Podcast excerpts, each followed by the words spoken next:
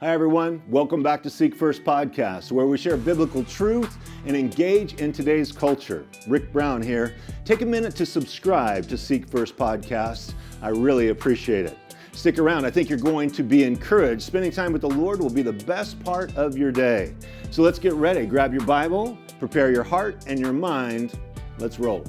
Well, good afternoon, Godspeak. I'm glad some of us showed up here at 1 o'clock we're going to be looking at Nehemiah chapter 5 and 6. So if you have a Bible, open up. And our servants team have a Bible. Raise your hand if you need one and you want one to read along with us, and they'll get that to you. Uh, you know, it's been such a blessing already Saturday night, two Sunday morning services. And because of the nature of Nehemiah, I find other, really no other passage in the scriptures, maybe a close second would be Ezra about the rebuilding of a nation. And so this is part four in the series this weekend. I shared a different message uh, from this passage from Nehemiah chapter one, all the way as we're going to finish to chapter six. So if you want to know the other three messages that preceded this uh, this weekend, you can get online and the guys will get that loaded up. But I've used this uh, acronym, Rebuild Our Nation Now. The title of our message is Rebuilding Our Nation. And we know that this is really what is needed. And it starts with God's people, with the heart for the Lord, and then it works its way out into practicality. I'd been here for about a year and a half, and I, uh, from Idaho, and I come from a very, probably the most conservative part of Idaho, the state of Idaho. And there is just a tremendous, in general, there's a fear of the Lord and a respect for law and order and a love for our country.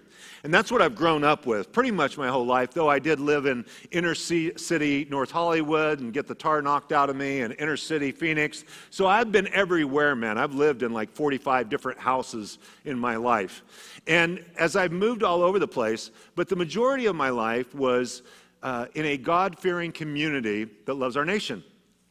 And I came and hang, hung out with you guys. I don't know what I was thinking to California right, to uh, communist California and seeing the. I'm a astute student of history, and so I read lots of history, lots of biographies, and uh, being privy to it, but it's always been in a distant. But here, with all the laws and everything, became very up close.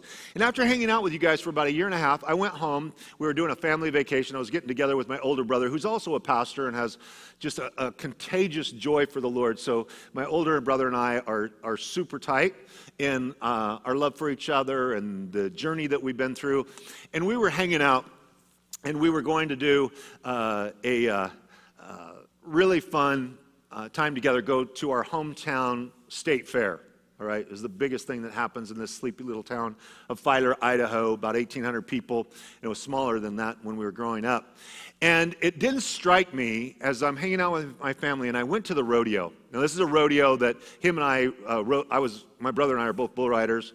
My brother broke his uh, arm in the steer riding back there in the 70s. I mean, we have a lot of history in this arena and going to this fair. And I was overwhelmed. It was a Saturday night, and I had told my brother, hey, let's go to the, let's go to the rodeo. Let's go to the fair. And so we took our wives, uh, a couple of his kids and grandkids were with us. And we stand up to start the rodeo. There's 4,000 people. And they start with the most sincere, sweet prayer to the Lord Jesus to start the rodeo. They go on from prayer to sing the national anthem, but the girl who was going to sing the national anthem in the middle of the arena her, had a technical failure and her microphone wouldn't work. And so the announcer begins to sing the national anthem. There's not a person seated in the place with 4,000 people. But before they sang the national anthem, it was right after the Afghanistan debacle and the 13 people that were killed. On the front row, the best seats in the house were 13 seats with an American flag draped over them, and they read all of their names to honor these soldiers. Then we sang the national anthem. Everybody had their hats off, their hands over their hearts. And as it began, literally, I felt like something came unhinged inside of me because I'd been hanging out in California, fighting this stuff, doing so many pods, uh, podcasts, and then you're diving into really the, the satanic influence of what's going on in the nation right now. And something just came unraveled inside of me, and I, I couldn't even sing. The tears were just flowing down my face. because that's where I'm from. That's home. That's what I grew up with. And I didn't realize how homesick I was for that kind of faith and freedom being here for a year and a half. And as I reflect on that, and I think the story of Nehemiah, the journey of God's people has always been a cycle. People get right with God, God blesses them with prosperity and peace, then they turn their back on God, and then oppression and poverty comes. And then they repent and they get right with God. The book of Judges is a cycle of this over and over and over. One generation, you see, every single generation needs a revival of their own. Do you know that? Parents, you want to tra- share that with your kids? No, you had your revival. Their generation needs their revival. When I die, I will be able to say, I did all I could to hand off my faith to the next generation and the freedom of our nation. And you hand it off to them. It's like this, this uh, incredible relay race, and now tag, you're it. I'm going to be able to give an account for my generation that I did what I could. And Nehemiah in this story is standing up to stand in the gap to rebuild his nation. They turn their back on God. God warned them over and over. He brought the discipline and the judgment of the nation of Babylon in three succession, uh, successive waves. They took them captive. But he promised that they would be able to come back and rebuild their temple and rebuild their walls. And so Nehemiah's burden for God and his people so overwhelmed him, he began to fast and pray. And then when the king saw his face was sad one day, chapter 2, he said, Why are you sad? And he said, Because my hometown is in ruins. The walls are broken down, the gates are burned with fire, and I got a heart for my people. I want to bring restoration. You see, God is into rebuilding people's lives and families' lives and nations' lives. God loves to restore. The devil comes to steal, kill, and destroy, but God comes to rebuild, to transform with love and grace and forgiveness, and to fill with strength. But the rebuilding process is not easy. As soon as you say, I'm going to follow the Lord, all the gates of hell want to come against you. As soon as you say, I want to rebuild my family or I want to stand up and be a voice at work, all the gates of hell will come against you. And so you have to be prepared for that kind of battle. And that's in this fourth part of this series, what I want to share with you. Let's stand together. We're going to start reading in chapter 5 of Nehemiah. As we look at the acronym, the last word in this Rebuild Our Nation Now is now, and we're going to start with the N. But let's start looking at verse 1, chapter 5, and we're going to read through verse 13. And now there was a great outcry of the people and their wives against their Jewish brethren. For there were those who said, We are sons, our daughters are many. Therefore, let us get grain that we may eat and live. There were also some who said, We have mortgaged our lands and vineyards and houses that we might buy grain because of the famine. There were also those who said, We have borrowed money for the king's tax on our lands and vineyards.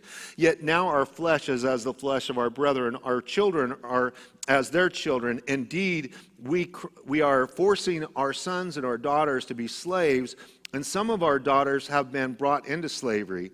It is not in our power to redeem them, for other men have our lands and vineyards. And I became very angry. This is Nehemiah.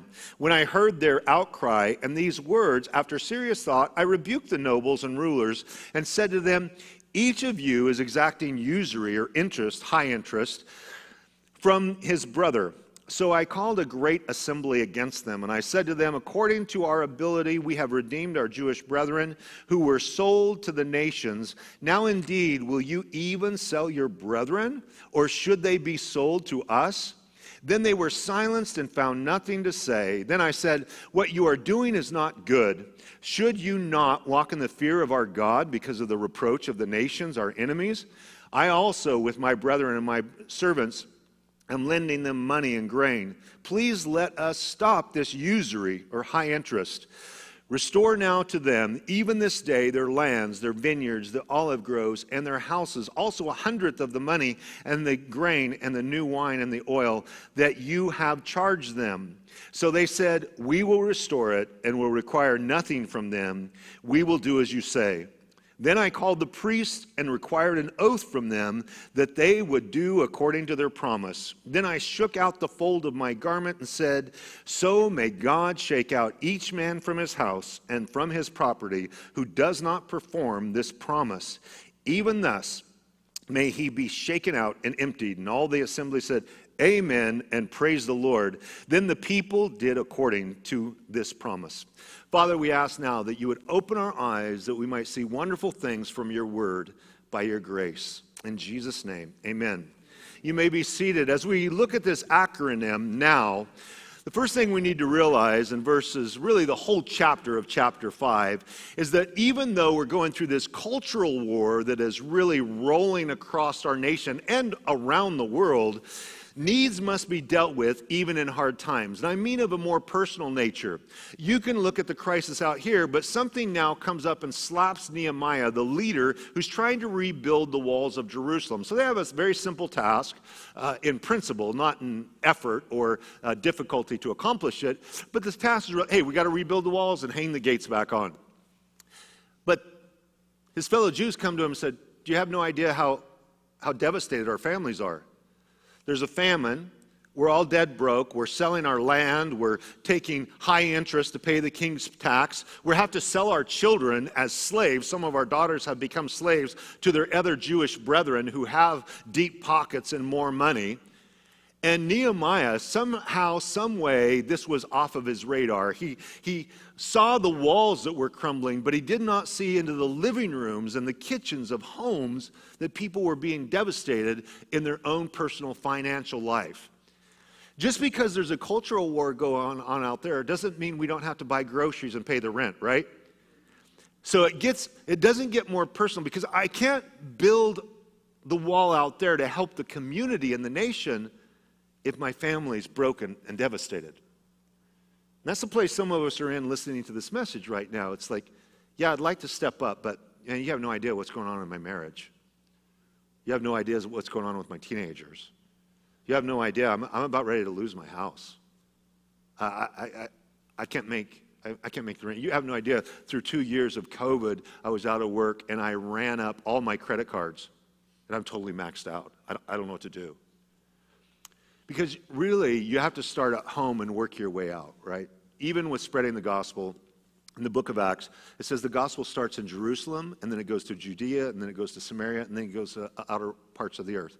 In my own life, I personally have to get right with the God. I have to work on my marriage being right with God.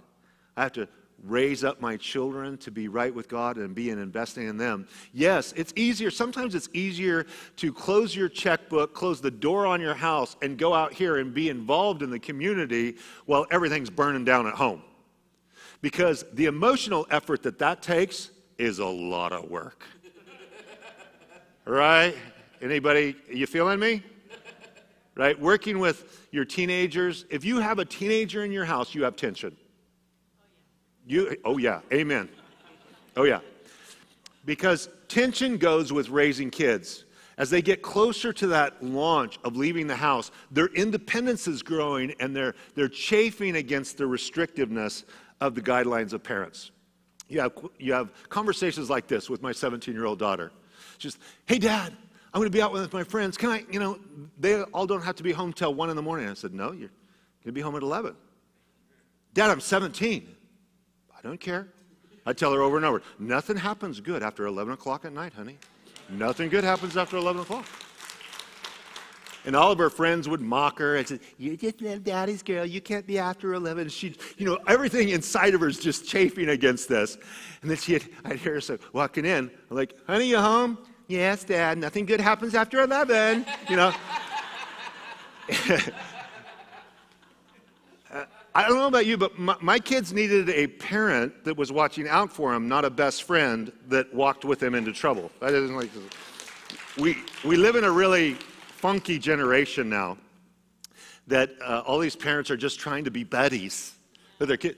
they have lots of friends. They have lots of buddies. And hopefully, if I do a good job, when my kids are adults, we're going to love each other like friends because you're no longer exercising authority over them. But I love my son and daughter uh, with an incredible love as friends now, today. And I have them in that way because they do have a, a, a, a uh, smidgen of respect for the love, truth, and discipline I raised them with.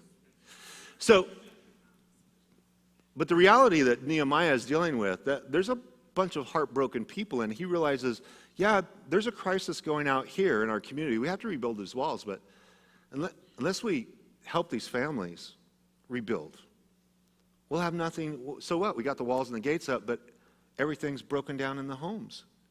Families are the building block of all society. Families are the building block of all society. Doesn't matter where you go culturally, families are the building block. That's why when those things are fractured, it's very difficult to um, be effective as a community because you're not strong at home. Once you're strong, as long as, as long as I'm right with my wife and my kids when you know they're growing up, as long as that's right, I'm pretty much fearless out here. Because as a preacher, you get lots of flack and you get lots of adulation. People think, oh, that was a great sermon. I hate your guts. You get both ends of it, right? It's, it, God, God balances the blessings with the buffeting of the people. And so you're always getting the tar knocked out of you. And it only, you know, nine people can say that was a great sermon. It only takes one or two to really devastate you with uh, their, their criticisms. But I really never, I mean, through all these years of ministry, I really never cared what people said out there. I knew as long as I was right with Jesus and I was right with my wife, and my kids knew I loved them. I don't care what the opinion is out there. But on the other hand, when my wife and I were sideways with each other, or I'm struggling with my kids, that was more devastating to me than all the voices coming against me. Maybe you're listening to this message today and, and you're hearing this message because we're really talking about part four of rebuilding a nation. And part four of rebuilding a nation for you is just to get things right at home. You just got to get things right. Get right in your relationship, invest in your kids. Maybe you have to pause on this bigger fight that we're doing, and you just need to spend the next year really investing in them. Getting your finances restored, getting your job in such a way that you're no longer going to lose everything you have.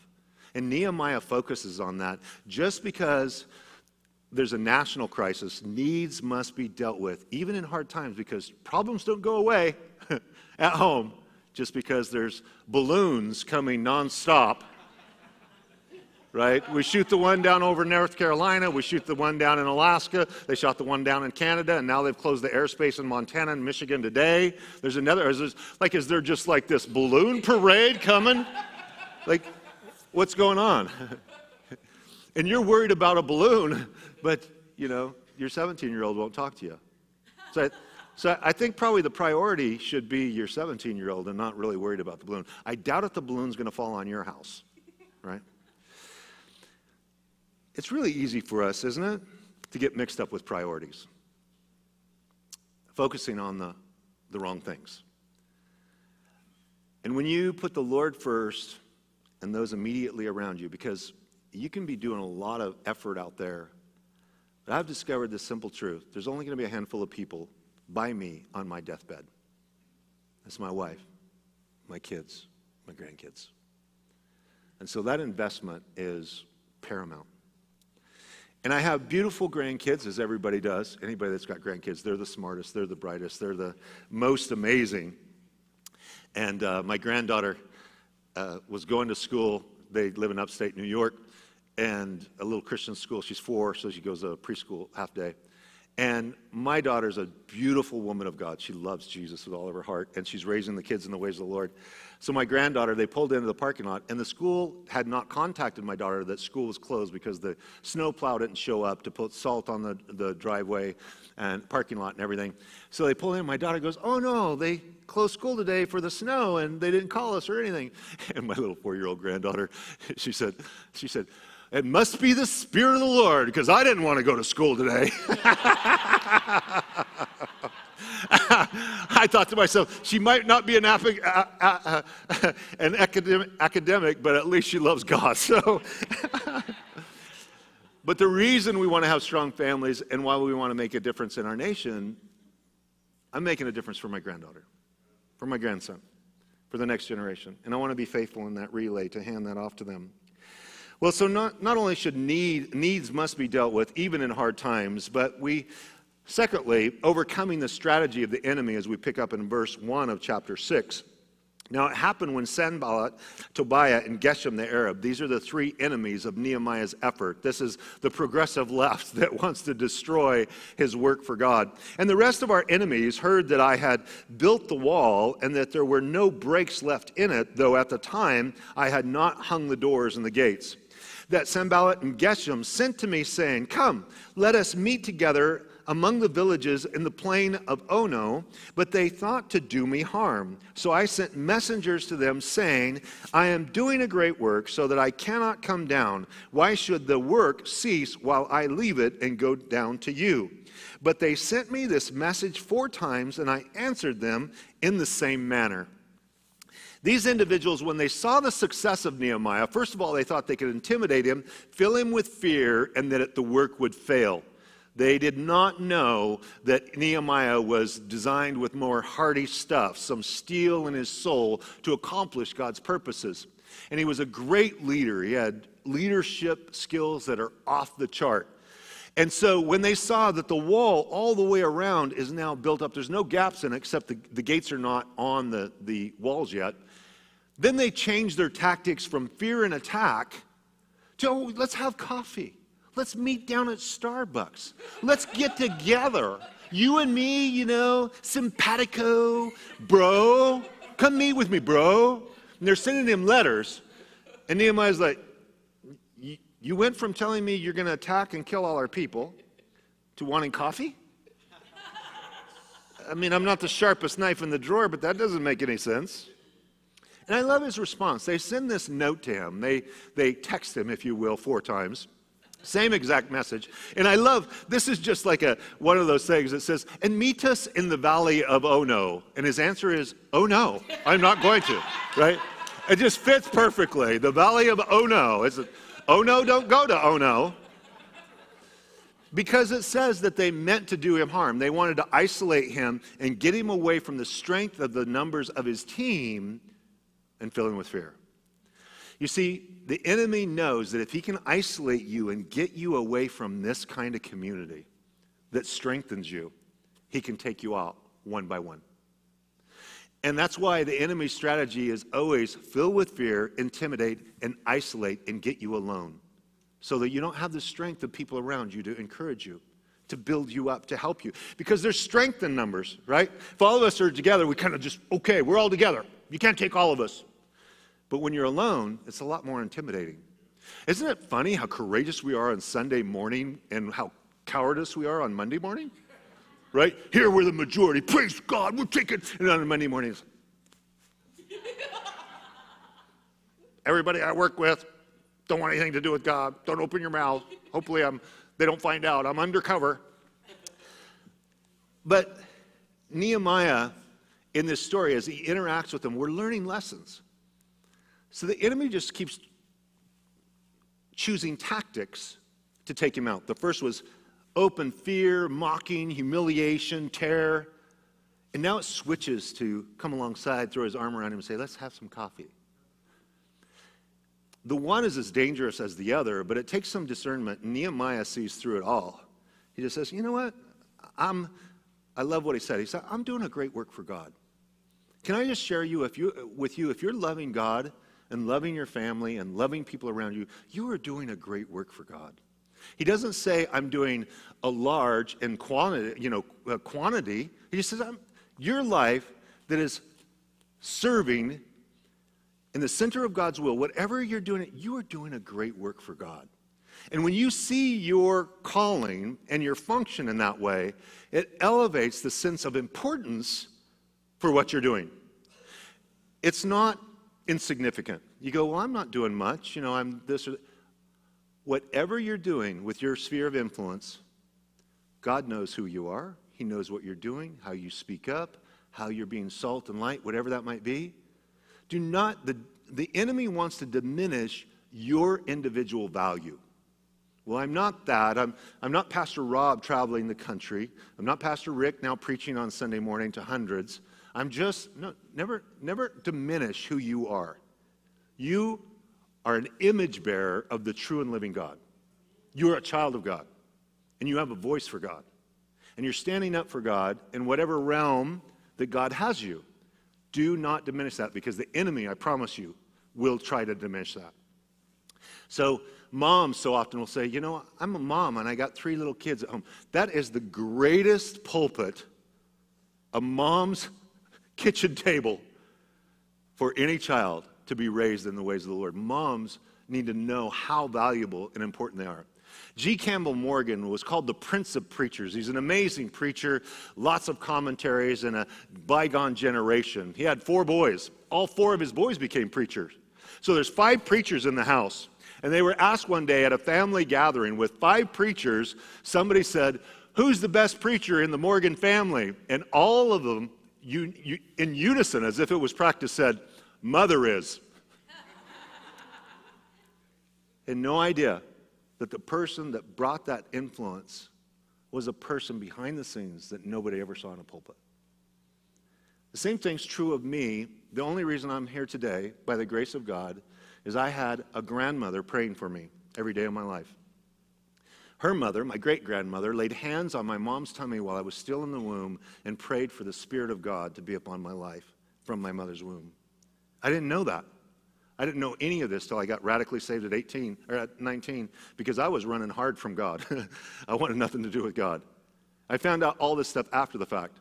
And my grandmother, as I began to press in and learn this stuff, my grandmother said, I've been praying for you. One day I said, Grandma, how much do you pray for me? My grandmothers had great grandmother names. Wonderful. It was, her name was Jewel. What a jewel she was, Grandma Jewel. And my other grandma was another godly woman. Her name was Goldie. So Goldie and Jewel were praying for my wretched hide. And I just tell you, if grandma's praying for you, just give up. They're not going to shut up, so you might as well just give up. But my grandmother was at a rest home visiting my great Aunt Marie, her sister. It was a Sunday morning, and the person that facilitates the Sunday morning uh, ministry at this rest home did not show up. So an awkward attendant said, Well, the person didn't show up, and I don't know what to do, and I'm not really a Bible study leader. And so my grandmother spoke up. She was a really fiery person with an Oklahoma accent. And she says, Well, the Bible says, uh, let the redeemed of the Lord say so. So I'm just a saying so. That's the way she talked. and the guy was startled by my grandmother's boldness. She's super bold. And he said, Well, ma'am, I, I think you should facilitate this meeting because I don't know. Any. She just said, No, sir, I'm not a preacher. I just raise them. Because at that time, my grandfather, her husband, was teaching a adult Sunday school uh, class. My dad was teaching a home fellowship in Sacramento. My brother was teaching a Bible study in Burley, Idaho, and I had just started a church.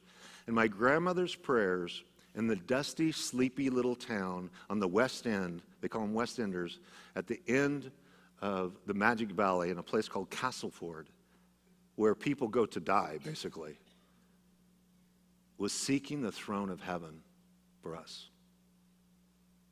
Do you understand the power of your individual life in the grace of God to make a difference? Who are you praying for? Who are you loving? Your influence can go on throughout eternity. Nehemiah was doing a great work, but can I tell you individually, if you are sincerely surrendered to God and saying, God, use me today, you are doing a great work for Him. I don't care what your name is, what gender you are, what face, where you work, how much money you have in the bank you can reach heaven every day and intercede to see God, the hand of God move. They wanted to rob that from Nehemiah, but he saw through it.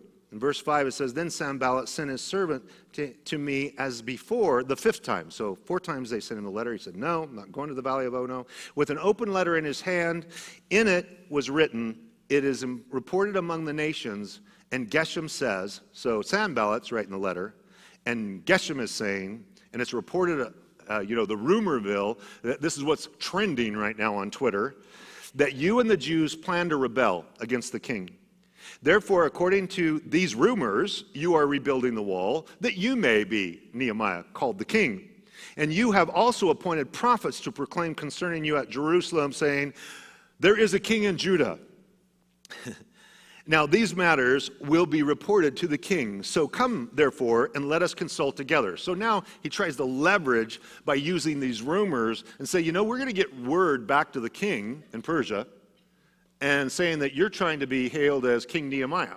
None of it's true. All he's doing is rebuilding the walls of Jerusalem. They are a, a people that are subservient to this ruling kingdom. So he's lying about him and he talks about the rumors and he's writing a letter. You know how much stuff is said about us in this valley? Any of you have Nextdoor, an app? No, I'm banned three times. Ban- you got banned three times. At a girl. So I first arrived here, and uh, because when I first arrived, and Rob had asked me to come help, I had nowhere to stay, obviously. I just came to town with a suitcase, my wife and I, in our vehicle. And so we just went down to the Palm Garden Hotel, and we're living in the hotel for almost two months. And uh, uh, I don't mind. You're empty nesters, right? It's just like uh, somebody else makes my bed every day. This is a good deal. But I'm down at the pool, and, and it's a Saturday, and uh, I meet some family, and the Lord ministers in my heart. Hey, I want to share you. I want you to share them with them about Jesus. I'm like, okay. So I start talking to this young family, and as I start talking about Jesus and the young family and the church, and then their parents showed up, and their parents live up here in Dos Vientos from uh, down yonder. And, and so I mentioned it, and the, the parents' eyes both lit up really big. Like, you're, you're with Godspeak? They said, Do you know what next door is? The neighbor thing. And I said, I have no clue. I'm, I'm, I'm the least technical person you're ever going to meet in your life. I don't know, you know, any kind of stuff like that. And and they said, You know what this is? Do you know what the people are saying about you? I said, uh, I don't think I really want to know. They said, The people in Dos Vientos hate your guts. And they went through, they went through this whole list of things, what they were saying about us. I told them I wasn't really sure that I wanted to know, but they were in, emphatic on uh, enlightening me. And so that's what the neighborhood's thinking on that kind of app. And then my wife, we're looking at the apartments somewhere, this is close to here, and she asked uh, somebody was on their patio, she's like, hey, we're thinking about moving into these apartments. What do you think about it? And the lady was real sweet and friendly, and she goes, well, what are you doing here? And she said, well, my husband is a pastor and he's going to come help Godspeak. And this woman became a fire breathing dragon, man. She, and my wife comes home, she's like, babe, I just want you to know about this, this hostile interaction. I was thankful that there was a little barrier between her patio and me. This lady was so torqued up. And, but to understand the rumors and what people are saying is usually, there might be a grain of truth, but it's so embellished or twisted and out of context of what, who we really are. It's not true. We, we are not homophobic. We are not transphobic. We are not white supremacists. We're not racist. We're not xenophobic. I had to look on that one up one of the first time I heard it years ago, right? You know, that you hate foreigners. No. If you want a secure border so that people come in in law and orderly way to the country, you're not a xenophobe. You're for practical law and order, right? I don't care. America's a melting pot. I don't care what, what country you come from. Anyway, these things are not true. But do you understand 2,500 years ago, in public opinion, Nehemiah was dealing with the exact same thing we are here today, 2,500 years ago. There's nothing new under the sun. These are the enemy's tactics. This is what he does. This is how he treats people. And it's always to intimidate you and to shut your mouth and to stop you from doing what God wants you to do. It's always a simple thing. Verse 8 Then I sent to him, saying, No such thing as you say are being done. Liar, liar, pants on fire. But I love this. But you invent them in your own heart. That's what I think. This verse, for the last two years, when people are lying about us, this verse is the one that comes to my mind. These people are inventing it in their own heart, and what you're saying is not true. Right? So it's a line that worked good for Nehemiah, so I'm going to use it. I'm going to borrow it, and I've got a lot of traction with it for the last two years. For they are all, they all were trying to make us afraid, saying, Their hands will be weakened in the work, and it will not be done now, therefore, O God, strengthen my hands. So he says, they're trying to make us afraid. They're trying to weaken the work. And so he prays, Therefore, O God, strengthen me. Help me not be afraid, but strengthen me in this great work. Afterward, I came to the house of Shemaiah, who was a secret informer. So now they changed, changed track, uh, tactics to another individual, a secret informer, and he said, Let us uh, meet together in the house of God. You know, I'm a believer like you. Let's get together in God's house. Snake. And it says, Within the temple, and let us close the doors of the temple, for they are coming to kill you. Indeed, at night they will come to kill you. So you better come with me. Let's go to the house of the Lord for refuge because Nehemiah, you're going to be assassinated.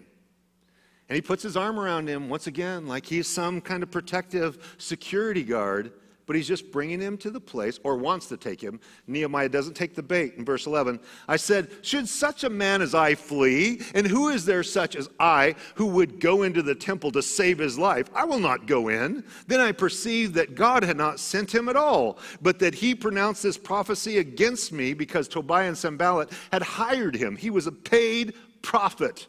He was a not a non-profit individual. He was for profit, got paid. Puns get really bad by the one o'clock service. Verse 13, for this reason he was hired that I should be afraid and to act that way and sin. Think of this. He wanted to make me afraid, to behave that way, to save my own life, that I might sin. Sin is just missing God's perfect mark, and Nehemiah knew my mark is to do what God wants me to do so that they might have cause for an evil report, that they might reproach me. They might get him in there to be fear, and then they would turn the rumor around. You see, Nehemiah's afraid. He's running for his life. They go from the one to the other in tactics. In verse 14, my God, remember Tobiah and Sanballat according to these their works, and the prophetess Noadiah and the rest of the prophets who have made me afraid. Tell God on the people that are talking trash about you. That's what Nehemiah does. He says, My God, remember them and not for good things. Lord, deal with them and their works and all of their lives because they're trying to make me afraid. I pray for the enemies that I have all the time that God would just do a work in their life, bring them to the end of themselves, bring them to a place of brokenness that they might cry out and say, Jesus is Lord. That's how I pray for Gavin Newsom. That's how I pray for President Biden. That's how I pray for uh, AOC or Schumer or Nancy Pelosi. Lord, bring them to the end of themselves that they come to their knees and look up and say, Jesus is Lord. Because in that moment, when God radically saves people, he turns them around to be a useful instrument because they know that side of the aisle and they can bring a lot of illumination. When the Lord converted Saul of Tarsus, who was killing Christians, he now had an individual that under, fully understood the enemies of God that were religious in nature. And there's nothing too hard for the Lord. The Lord can do that in anybody's life. How do we pray for them? How do we ask God to intervene? You know, the Bible says if, that, if I dig a pit and I'm hoping somebody else is going to fall into it, I'm the one that falls into the pit. If I roll a stone like I'm trying to roll it over the top of somebody else, that stone ends up rolling onto me. God has a way of protecting his people to accomplish his purposes, but it doesn't mean, get this, if you're taking if you're going to sleep right now, if you're checking the pregame on your phone for the Super Bowl, wanting to know if the Eagles got a shot, right? Wake up, pay attention. Just because God's called you and is using you does not mean it's going to be easy. This is the thing. People go, I want to stand up for God. I say, really? really? You know what you're signing up for? Oh, yeah, I know. How many people over the years I told me, Pastor, God's called me into the ministry. I'm going to do, and they tell you these grandiose things they're going to do, filled with bravado. And I look at them and go, Yeah? Okay. I said, Let's talk in a year. You fully give yourself to it, and get the tar knocked out of you in the spiritual battle and learn how to be strong in your faith in Jesus through the thick and thin, and then we'll talk. Because for a lot of people, the idea of serving God and being heroic sounds very romantic. But the reality is much different. Man, it's a pr- brutal, brutal calling. To have people lying about you that you've never met in your life, they have no clue who you are, and yet they lie and, and malign you. It's like, it's so strange to have people hate my guts that I've never met, I've never spent time with, but they, they are fire breathing with their hatred towards me for one simple reason I love Jesus and I speak the truth. Those seem like very odd things to be hated for. Very odd things. But Jesus promised us, He said, No disciple is above his teacher. If they hated me, they're going to hate you. So that identification and as Nehemiah is going through this. So first we had the in for now, this acronym. In is you got to have neighbors to have momentum in a cultural battle. Secondly, the O, you can't overlook the difficulties in your own family just because there's a battle out here. You got to take care of home and business. But lastly, this brings us all to this place that is we've journeyed now six chapters in the book of Nehemiah to get to the winning part, the, the W, the thing that we want. What do people want today that are rooting for the Eagles? They want to win. Those who are re- rooting for the Chiefs want to win. Everybody wants to win, but there's a conflict. At the end of tonight, there are going to be people that are bruised and banged up, and they've got torn ligaments and sore muscles and concussions. I mean, a lot is going to happen between now and then. But somebody's going to get the W, the win column. But as believers, so often we're used to taking a lot of abuse.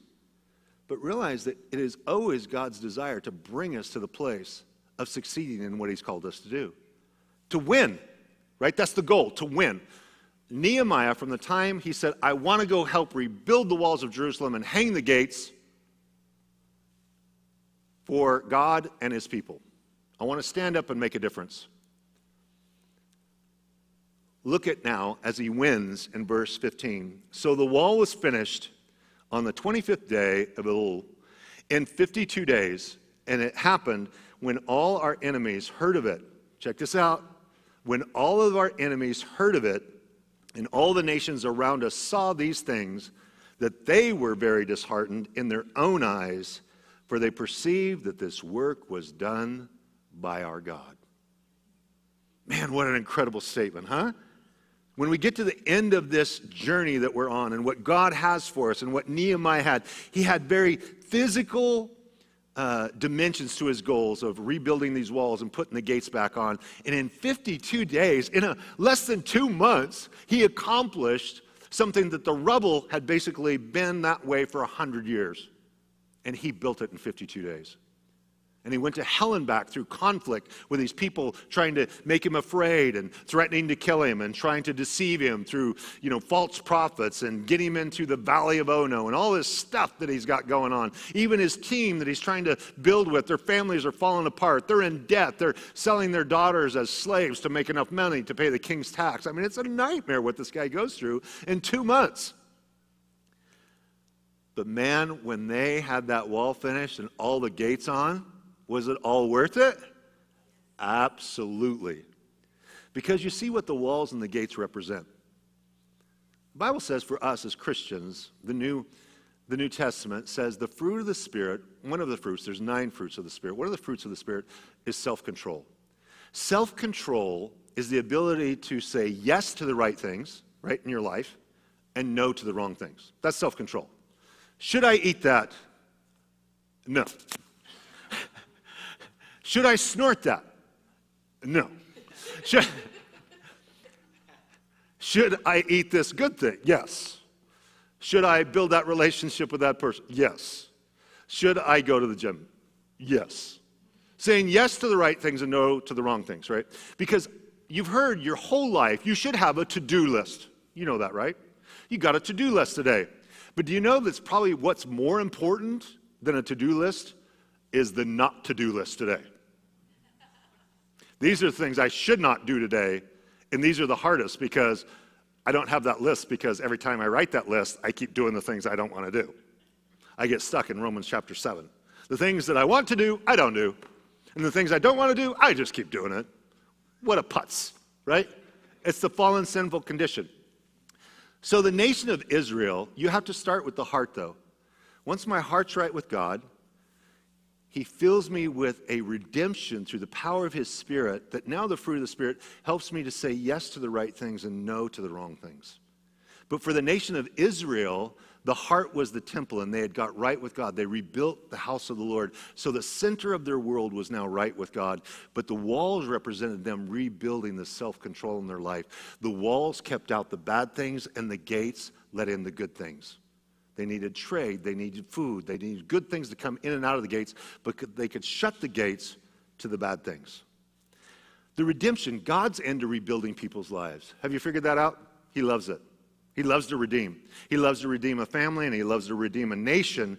And in all of this, as Nehemiah was running towards God's goal and will, when it was accomplished and the success and the celebration happened, what did it say of the nations around them that had tried to fill them with fear? They tried to stop the process. They lied to him. They lied about him. They talked trash. It says, All the nations around us saw these things. They were very disheartened in their own eyes, and they perceived only a supernatural God that they served could do that.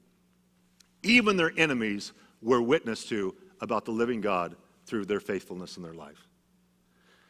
When people watch you go through adversity and still accomplish God's will, even the unsaved world stands up and go, it must have been their God. Only their God could help them with that. We tried everything to defeat them, and it just couldn't happen. We are more than conquerors in our relationship with God because the beautiful thing is, as a Christian, I start from the finish line of victory already. I'm not, I'm not running for the finish line. I, I start from the finish line because of the righteousness that Jesus gives us by faith. And then I run from the place of victory. Can you imagine the kind of confidence that whether it's the Eagles or it's the Chiefs today, if they had this prophetic world, uh, word downloaded into their hearts, today you are going to be the Super Bowl champions. And when they go out onto the field, just like knowing, hey, we're all, you know, we know already we're going to be the champions. That's what the child of God starts every day with. Because the only thing they can do, the worst they can do to us, you guys, is kill us.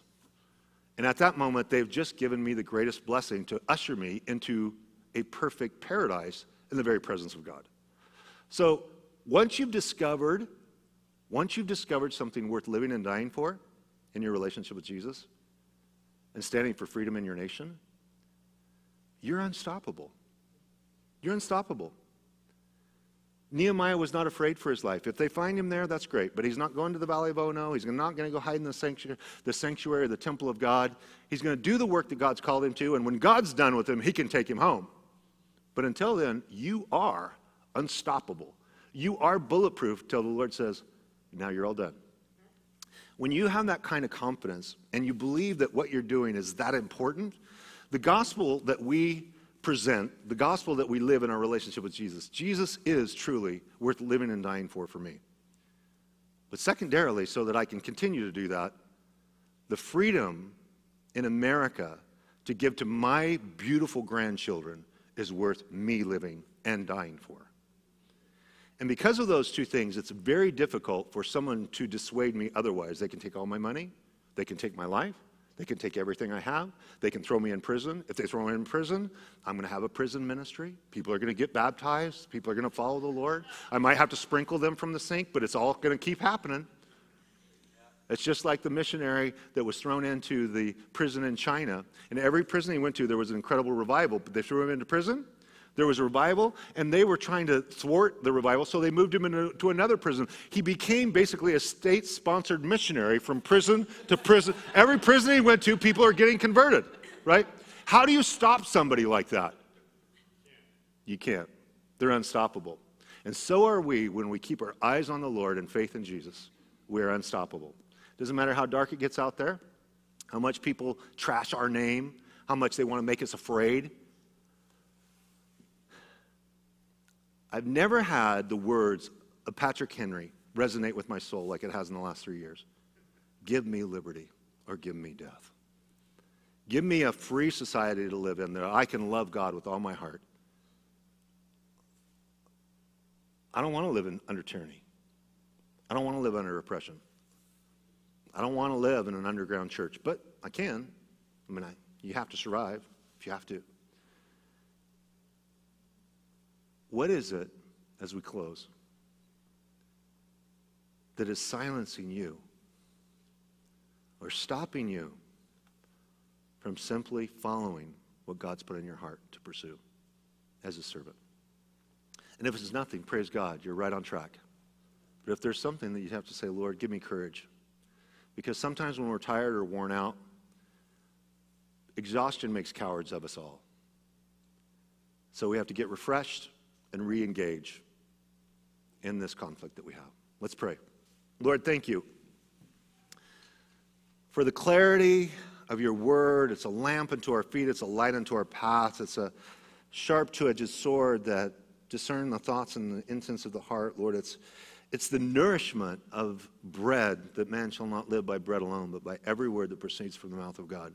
Thank you for your word that is so relevant, like it was written yesterday, to people in situations like us. So, Lord, write it upon our hearts. Fill us with your spirit and your courage to be useful instruments for you. We ask it in Jesus' name. Amen. Light in the darkness. I want hope for the hopeless and rest for the weary mind. And you've got truth for the taking, but my heart won't be shaken if today be the day that I die. Whoa, oh, whoa, oh, whoa,